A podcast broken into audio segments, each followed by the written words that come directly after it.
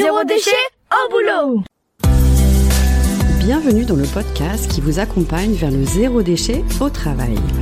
Vous êtes sensible à prendre soin de la planète, œuvrer pour diminuer les déchets à la maison, mais au travail, c'est le désastre. Gâchis de papier, d'emballage, indifférence des collègues, vous vous sentez démunis face à l'ampleur de la tâche. Alors, bonne nouvelle, ce podcast s'adresse à tous ceux qui souhaitent avancer de manière positive et concrète dans une démarche de diminution des déchets en entreprise. Allez, place au sujet du jour. Bonjour à tous. Aujourd'hui, nous allons parler de la diminution des déchets au bureau. À travers cet épisode, nous allons explorer des conseils pratiques et des astuces pour réduire notre empreinte écologique au travail. Que vous soyez employé, employeur ou simplement soucieux de l'environnement, cet épisode de podcast devrait vous inspirer.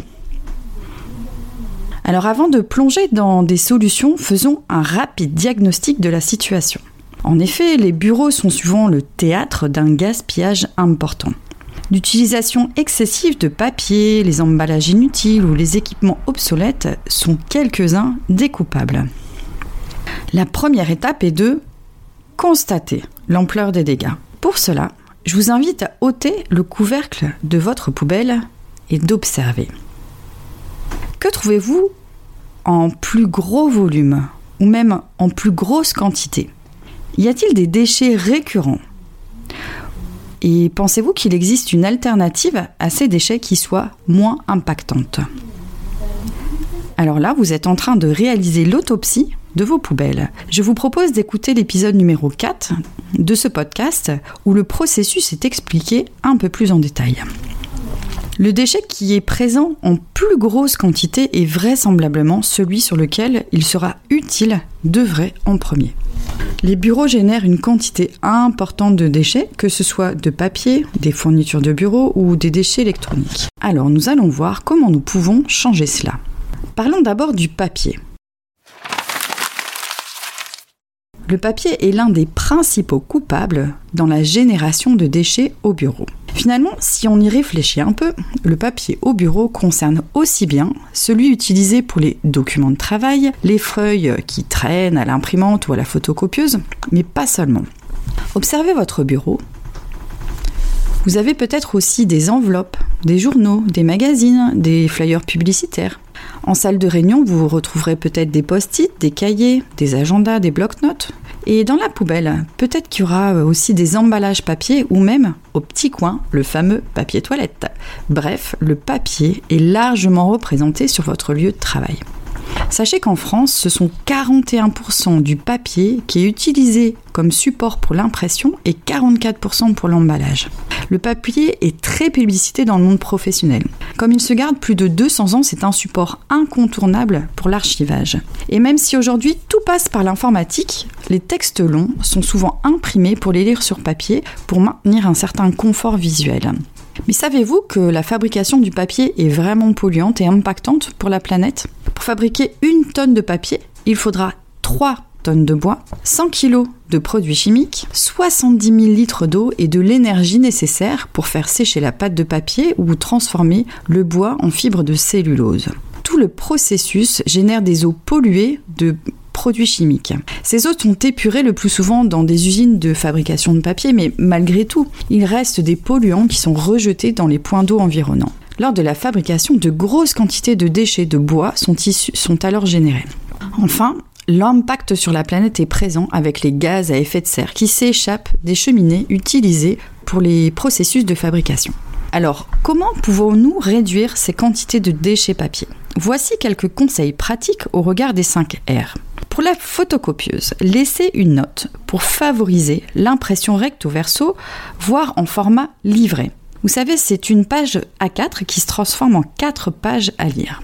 Vous pouvez même programmer l'appareil en mode recto verso, voire en mode brouillon par défaut. Imprimez si c'est vraiment nécessaire. Sachez que vingt-cinq pour cent des documents sont jetés cinq minutes après leur impression. Pour les documents à imprimer, à relire, à travailler ensemble, privilégiez les documents partagés en ligne. Cela évite l'impression à chaque version, mais aussi l'envoi de mails. Pour la boîte aux lettres, vérifiez s'il est muni d'un stop pub. Vous évitez ainsi plus de trente kilos de déchets papier par an. Alors, ça, c'est un geste important, c'est de favoriser le recyclage du papier au bureau. Vous pouvez placer des corbeilles dédiées, mais surtout, vérifiez l'acheminement du papier de la poubelle de tri jusqu'au camion de poubelle ou auprès du prestataire. Il serait dommage que vos efforts soient réduits à néant faute d'informations au personnel de ménage. soixante pour cent du papier recyclé en France, notamment pour le transformer en sopalin, carton ou même papier journal. Parlons à présent des fournitures de bureau. Cette catégorie d'objets est assez large. Elle ressemble à la liste des fournitures d'écoliers. Vous aurez tout le nécessaire pour écrire, les feutres, les stylos, les correcteurs, les souligneurs, mais aussi agrafeuses, colle, paire de ciseaux, adhésifs, punaises, pots à crayon, classeurs et autres boîtes de rangement, et j'en passe. Mais quel est l'impact de se débarrasser d'un petit stylo ? Ça paraît dérisoire, mais connaissez-vous les déchets cachés ? Comme pour le papier, c'est pendant la fabrication que le produit va générer le plus de déchets. Chaque produit que nous achetons génère bien plus de déchets que ce que nous avions imaginé. Par exemple, une brosse à dents qui pèse à peu près trente grammes va créer un virgule cinq kilos de déchets lors de sa fabrication. Il en est de même pour les stylos, voire même les classeurs, et cetera. Alors voici quelques conseils pratiques pour réduire les déchets liés aux fournitures. Premier conseil, évitez les objets en plastique dont le processus de fabrication est délétère, mais surtout, c'est un déchet qui est complexe et coûteux à traiter. Vous évitez le plastique pour favoriser le bois. Si, si, vous avez des surligneurs, des marqueurs qui sont de très bonne qualité, juste avec une matière bois. Et finalement, c'est comme pour le crayon, à la fin, vous n'avez plus de matière à jeter, elle n'existe plus. Autres matières à privilégier, ce sont celles qui se recyclent plus facilement comme le métal, le papier, le carton. Là, je vous partage un, iso- un exemple issu de mon expérience. Donc, j'anime des formations depuis un petit moment et je transmets des supports de formation, souvent euh, près d'une centaine de pages. Il est important pour moi de transmettre des jolis supports qui donnent envie. Au démarrage de mon activité de formatrice, il y a à peu près dix ans, je proposais des classeurs avec des feuilles plastifiées. C'était coûteux pour la planète, pénible à ranger et finalement pas vraiment nécessaire. Au fil du temps et de mes recherches, j'ai fait évoluer mes supports de formation vers des classeurs plus petits, juste cartonnés, tout simples. Et au lieu de feuilles plastiques, je perfore chaque feuille pour les insérer facilement dans les classeurs de formation. Hop, le tour est joué, c'est un gain de temps, c'est moins coûteux pour moi et pour la planète. Second conseil, dès que c'est possible, évitez le neuf. Alors je vous partage un autre exemple que j'ai vu chez l'un de mes clients, euh, qui est une collectivité. À chaque étage, dans les couloirs, est disposée une armoire à dons.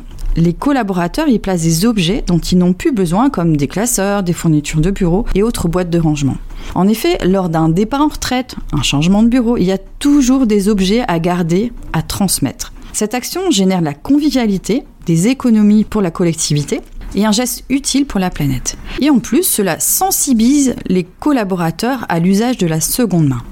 Alors pour les fournitures de bureau, pensez aussi aux réutilisables, voire rechargeables. C'est le cas des cartouches d'imprimante qui peuvent être rechargées, mais pourquoi pas aussi des stylos. Personnellement, j'utilise le même stylo depuis des années parce qu'il a une qualité d'écriture qui est vraiment agréable, mais aussi parce qu'il se recharge avec une simple cartouche d'encre type stylo à plume. Alors quand j'en parle, je vois qu'on m'envie euh, ce fameux stylo. Et euh, alors, petit tips, il se retrouve facilement en supermarché ou en librairie.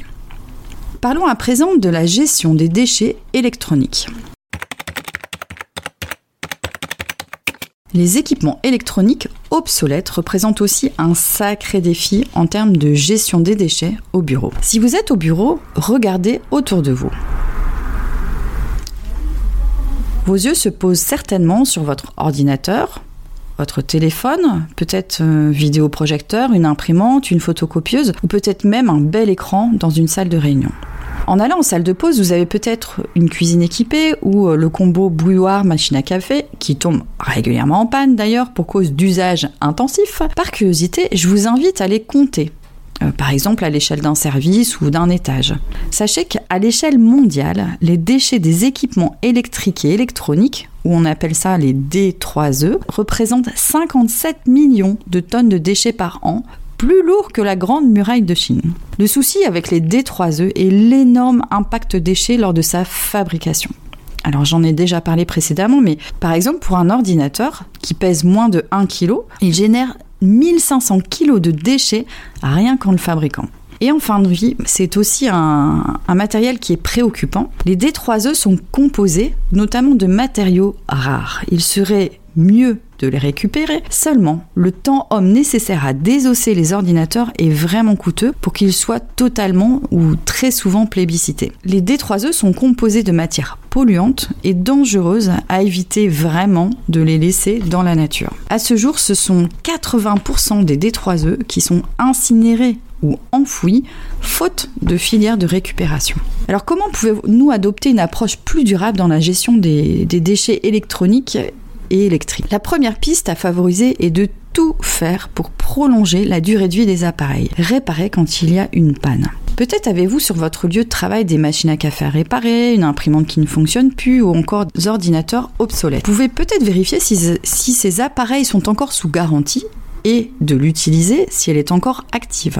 Un geste encore plus intéressant, organiser un repair café entre collègues pour redonner un second souffle à ces objets cassés. Si vous souhaitez creuser cette question, je vous renvoie à l'épisode quarante-neuf de ce podcast pour vous inspirer.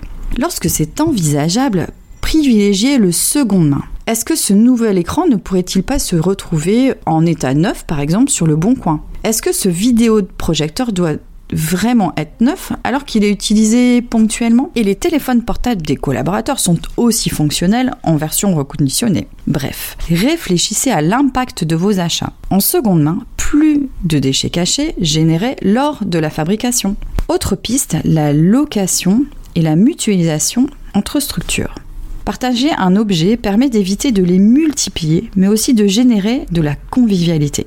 Je pense notamment à des écoles d'une même commune qui ont choisi de mutualiser la friteuse qui sert une fois par an lors de la fête d'école, par exemple. Enfin, pour que ces différents éco-gestes soient pérennes, il est essentiel de sensibiliser les collaborateurs, voire les usagers, sur la manière de prolonger la durée de vie de leurs appareils en organisant un repair café, j'en ai parlé, ou même, pourquoi pas, en organisant une fresque du numérique. Pour terminer, parlons de l'idée de favoriser une culture zéro déchet à l'interne. Pour que ces changements écolos prennent racine, il est crucial de cultiver une culture zéro déchet au sein de votre lieu de travail. Comment pouvons-nous encourager cette mentalité chez les employés ? En premier lieu, je dirais qu'il faut donner du sens à l'action. Pourquoi diminuer les déchets ? Quel est l'intérêt ? Pour cela, il existe de nombreux moyens pour donner du sens à l'action, comme d'organiser des ateliers de sensibilisation avec des témoignages d'associations comme les groupes locaux Zero Waste, de proposer des formations sur le sujet, j'en propose notamment, ou même des ateliers pratiques. Le sujet devient un peu plus sexy lorsque vous gamifiez le sujet, ou si vous préférez, lorsque vous utilisez le format jeu. Il y a certaines structures qui proposent des formats euh, ludiques, euh, notamment en proposant des défis mensuels qui récompensent les participants. Je pense par exemple à un challenge sans plastique ou euh, le challenge économe en papier.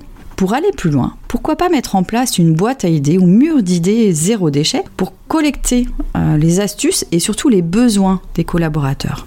J'aime bien aussi l'idée de suivre collectivement un projet. Pour fédérer les troupes, l'affichage dans les espaces communs d'un tableau de bord pour suivre les progrès et réussites en matière de réduction des déchets est vraiment motivant. Alors pour conclure, voilà, que, voilà notre exploration des moyens de réduire les déchets au bureau. En adoptant des pratiques plus durables, nous pouvons tous contribuer à créer un environnement de travail plus respectueux de la planète. Merci de nous avoir rejoints aujourd'hui et n'oubliez pas, chaque petit geste compte dans la lutte contre les déchets au boulot. Au plaisir! Merci pour votre écoute.